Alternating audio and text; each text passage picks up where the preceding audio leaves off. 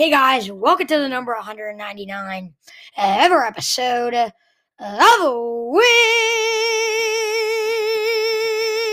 Talk with Chase.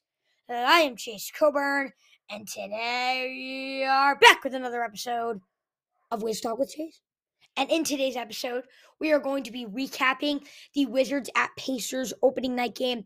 There is a lot to break down, but the Wizards did get the win, starting off 1 0 for the second straight season after beating Indiana 114 to 107 in Indiana. But there's a lot to break down, including a Deni Avdija injury. How is his injury report looking, as well as another, uh, some few components. And I do want to start, and before we do get into this episode, I do want to say that I do want to start making these recaps more um you know more serious because last year I would just kind of recaps felt like an add-on to previews. But this year, I really am going to try to do recaps on different episodes as previews because I think it really deserves its own episode. Because I think there's so much more I can talk about with a recap. There's so much more I can talk about with a recap than I thought, right? And I think I realized that. And um, you, you know, last night was a lot of fun. Let's just get straight into this. Hope you guys do enjoy this episode. Do subscribe, follow, share, and view. And of course, as always, let's get into this. So, with the Washington Wizards again, they did get an 114 to 107 win, which I did predict 207 total points, but my over under for the game was 221 points. And who knew that there would be 121 points I mean, two, excuse me, 221 points in this game. So at least I got that. And I did get the Wizards win. So I, do, I am starting off 1 and 0. And there's a lot to break down with this team. A few really good players. I'd say the big three stars in this game Bradley Beal. It's more like a duo Bradley Beal and Kyle Kuzma. Their connection was unbelievable. Neither of them shot well from three. Let me be honest with with everyone right now. Neither of them shot well from three. I'm not going to lie. But they had a combined, you know, had 23, Kuzma had 22. If you want to do some quick math, which I'm not a score now, and I don't really feel like it, but anyway, it's 45 points. Kuzma, though, really crashed the glass, 13 rebounds, and I'm going to get into that. The Wizards' rebounding was key in this game. Without the Wizards rebounding, the Wizards wouldn't win this game. Rebounding was honestly the main key. Um, I do want to focus in on Bradley Beal. This is what I'm like to call. I'm to call this segment "Did I Get Him?"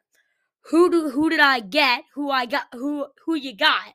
But did I get him right? And I'd say I pretty much got him right. Now, I didn't predict the stat line right. I had 27 points, 11 assists. Didn't have anything like that. Only 23.6 assists. But my main point of the argument was that Beal's scoring isn't going to be the main factor. It's going to be him setting up his teammates, playing his role, whatever he needs to do to lead this team to wins. And that's exactly what he did in this game. He was finding Kyle Kuzma for a lot of open looks. He was playing more off ball, which I like, and I'm going to get into who the actual point guard should be on this team.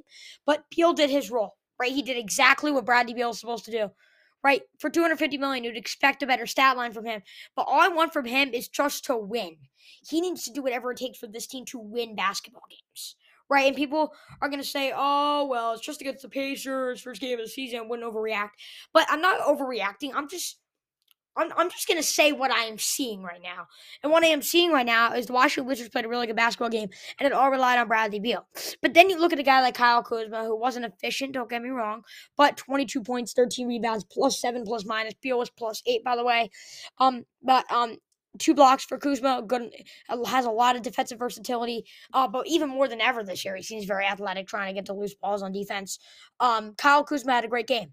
Um, without Kyle Kuzma, uh, this game wouldn't be we wouldn't have won this game. So um, I thank Kyle Kuzma in that way. Uh, but you know, not the team's leading scorer, but a very productive game. I think this is what we can expect from him. Now, Porzingis had 15 points, 10 rebounds, double double, also two blocks. That's another thing too. The Wizards were insane blocking the ball. Right. They we're sure they had five steals, who cares? When literally they have three players with two plus blocks and then four other players with blocks. So if you do quick math, the Wizards had 10 blocks in this game, which is insane if you really think about it. The fact that the team could have 10 blocks. They had so many guys coming up, stepping up, playing great defense. Going back to Porzingis, he shot five of 14 for the field for a set for a 7-3 guy. One for five from three. That's not good. I'm glad he's getting the open three looks. I really love when the Wizards do the pick and roll. because it opens up everything else with, with Beal and Porzingis because Porzingis can go to the outside or he can go to the paint for a lob or Kuzma or Hachimura will open up on the side or Will Barton, whoever's in it at that forward spot. So I really do like the pick and roll, but or and pick and pop. But if it's really going to work long term, Porzingis has got to shoot better than one of five from three. I like that he takes the open looks, but he's got to start making those open looks, right? This isn't the preseason anymore, right? After a few games, like you gotta start to get it together. Now the Wizards are gonna have a tough matchup, even though it's without Zach LaVine against the Chicago Bulls coming up. And I think that is a key thing in this game. But this is something I really wanted to talk to you guys about where was Johnny Davis? And the Wizards did this last year with Corey Kispert. They didn't play him a lot on opening night. Really didn't play a lot at the beginning of the season. But Johnny Davis seemed to be kind of like a main role in, this offense. It's kind of the team's future ball handler next to Bradley Beal. And, you know, he wasn't a 15th overall pick. He was a top 10 overall pick, who some people were saying should go even earlier in the top 10. But he was nowhere to be found tonight. Um, so that's concerning. I don't know if there's stuff going on with him off the court or if he's not doing well in practice or whatever. I can't give an exact answer to that.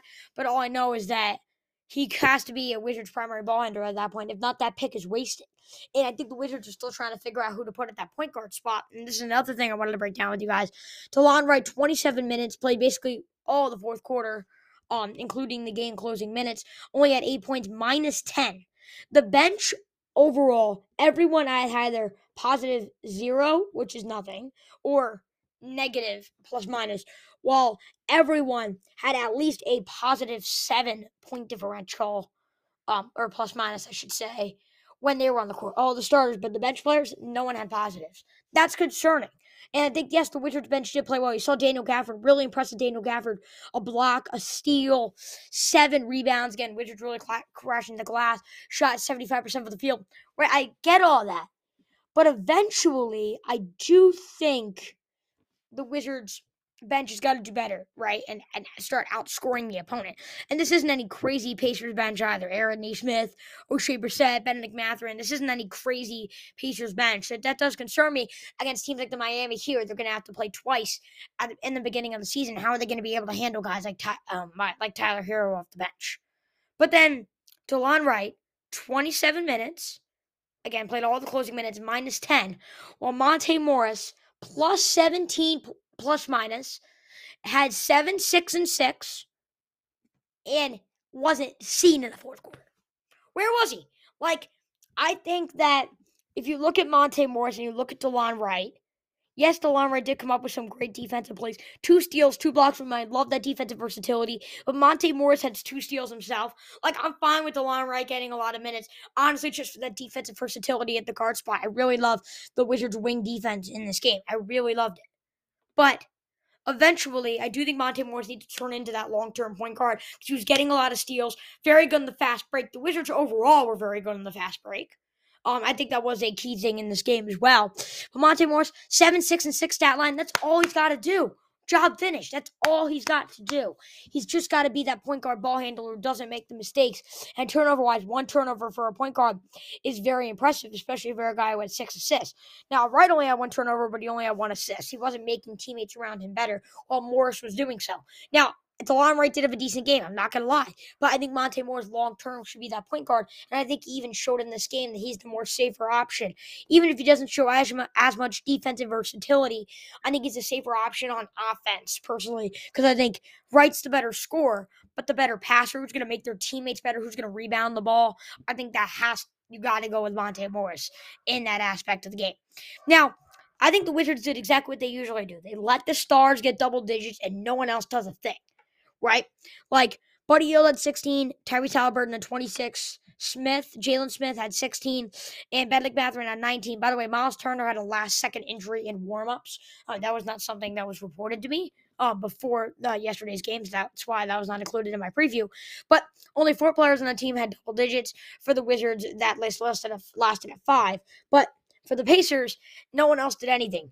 Right, their their their leading score after the double digit guys was Taylor with eight and TJ McConnell with eight points. So I really think the Wizards did a good job at letting the guys that were going to score score and let and really shut down the rest of the guys. Um, something that is good is points in the paint as well. I didn't want to break this down. I'm not going to make this episode too long, but there's a lot I want to break down. And again, one of it, uh, one of those aspects of the game is, um, I do have to say, is points in the paint. Because points in the paint, the Wizards had 58 points in the paint. The Pacers had 34. There was a point where the Pacers had like only shot three pointers and had only made like four points in the paint in like the second or third quarter. And I really do like that. The Wizards were playing amazing in the paint. However, what that does mean though is they were they were kind of refusing to drive to the paint and they kind of let the Pacers have a lot of three point attempts.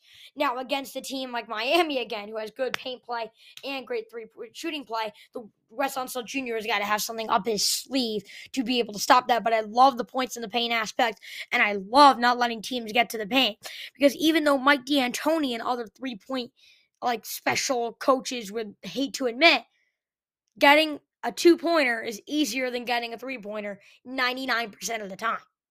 So the fact that the Wizards were holding off those easy two pointers, I think, is very important in this game. One more thing I do want to mention people got to get the ball to Rui Hachimura. Rui Hachimura was open on so many different looks in this game. Um, and the sideline, I mean, I don't think I can count on my two hands that I have in front of me um, the amount of times Rui Hachimura was wide open from three point range or mid range. Um, he had seven points in this game, 24 minutes. He's got to get the ball more. I think if he gets the ball more, he can really show why he deserves that contract. He played really well, especially from three point land, one, uh, one for one, but he was getting open from three point land. I need the Wizards to start getting Hachimura the ball. I think it will be good for the team long term. There is a lot to break down with this game. I do want to say, though, my fantasy predictions Tyrese Haliburton had uh, 50 to 55 fantasy points. He actually had 43. Bradley Beal, 45 to 50 fantasy points. He actually had 41. I said Kristaps Porzingis would have 35 to 40 fantasy points. He actually had 30. And I said Bennedict Mathurin would have 25 to 30 fantasy points. He actually had 31. I'll say above average. I was close on all of them, but I didn't get any of them. Uh, which is unfortunate. And then did I catch it is another segment I want to do. And I think I did. Um, I said don't let the Pacers have um, um long runs because they can't hang in with you um, I consistently throughout the game, I was right on that. They only held them like two, one or two runs, and um, look, they were able to hold on. Nearly choked it at the end, but they were able to hold on. Uh, really like the defense, like the offense, but this team seems different this year. They seem more like advanced, expanded. It's hard to describe, but I really like the way this team played, and I think they can build on it tomorrow with their home opener against Chicago. Hope you guys did enjoy this episode. If you did, subscribe, follow, share, view. Tomorrow is the 200th episode of Wiz Talk with Chase, which will be 100 episodes after I did the 100, 100 special. Um, I do want to say this podcast has been amazing.